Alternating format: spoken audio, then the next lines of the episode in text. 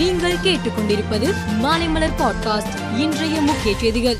முத்துராமலிங்க தேவர் ஜெயந்தி குரு பூஜை விழா ராமநாதபுரம் மாவட்டம் பசுமன் கிராமத்தில் நாளை நடக்கிறது. அதில் கலந்து கொள்வதற்காக முதலமைச்சர் மு க ஸ்டாலின் சென்னையிலிருந்து விமானம் மூலம் இன்று சனிக்கிழமை மாலை மதுரை செல்ல ஏற்கனவே திட்டமிட்டு இருந்தார். இந்நிலையில் முதுகுவலி காரணமாக நீண்ட பயணங்களை தவிர்க்க மருத்துவர்கள் அறிவுறுத்தியதை அடுத்து முதலமைச்சர் மு க ஸ்டாலினின் பசும்பொன் பயணம் ரத்து செய்யப்பட்டுள்ளது. தமிழக சட்டப்பேரவையில் நிறைவேற்றப்பட்ட ஆன்லைன் சூதாட்ட தடை மசோதாவுக்கு ஆளுநர் ஆர் என் வி ரவி ஒப்புதல் அளித்துள்ளார். தடையை மீறி ரம்மி உள்ளிட்ட ஆன்லைன் சூதாட்ட விளையாட்டில் ஈடுபடும் நபர்களுக்கு மூன்று மாதங்கள் சிறை அல்லது ரூபாய் ஐந்தாயிரம் அபராதம் விதிக்க மசோதா வழி செய்கிறது.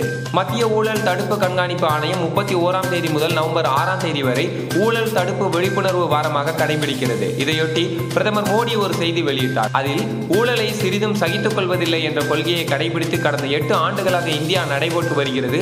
ஊழலில் ஈடுபடும் எந்த தனிநபரோ நிறுவனமோ தப்ப முடியாது என்றார். இந்தியா நிலக்கரி உற்பத்தியில் புதிய சாதனை படைத்திருப்பதாக கேரட் ஆய்வு நிறுவனம் நேற்று தெரிவித்துள்ளது. அதன்படி தற்போது நிலக்கரி உற்பத்தி முப்பத்தி எட்டு புள்ளி இரண்டு கோடி டன்னை எட்டி புதிய சாதனை படைத்திருப்பதாக தெரிவிக்கப்பட்டுள்ளது. இது இருபத்தி ஒரு சதவீத வளர்ச்சி ஆகும். சீனாவின் வர்த்தக தலைநகராக அறியப்படும் ஷாங்காய் நகரில் சுமார் பதிமூன்று லட்சம் மக்கள் தொகை கொண்ட யாங் பூ மாவட்டத்தில் கடந்த சில தினங்களாக தொற்று பரவல் அதிகரிக்க தொடங்கியுள்ளது. இதையடுத்து அந்த மாவட்டத்தில் நேற்று முழு ஊரடங்கு அமல்படுத்தப்பட்டது. மேலும் அந்த மாவட்டத்தில் உள்ள பதிமூன்று லட்சம் பேரும் கட்டாய கொரோனா பரிசோதனை செய்து கொள்ள அறிவுறுத்தப்பட்டுள்ளனர். உக்ரைன் ரஷ்யா இடையேயான போர் எட்டு மாதங்களாக நீடித்து வரும் நிலையில் உக்ரைனில் நாற்பது லட்சம் மக்கள் மின்வெட்டால் பாதிக்கப்பட்டுள்ளதாக அந்நாட்டு அதிபர் ஜெலன்ஸ்கி தெரிவித்துள்ளார். இதையடுத்து மின்தடைகளை சரி செய்ய கிடைக்கும் வாய்ப்புகளை பயன்படுத்தி உக்ரைன் மக்களுக்கு உதவி வருவதாகவும் அவர் குறிப்பிட்டுள்ளார்.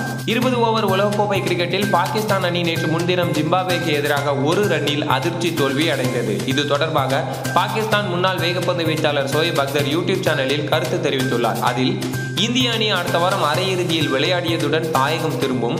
இந்தியா ஒன்றும் தோற்க முடியாத அணி அல்ல என்று கூறினார். மேலும் செய்திகளுக்கு மாலை மலர் பாட்காஸ்டை பாருங்கள்.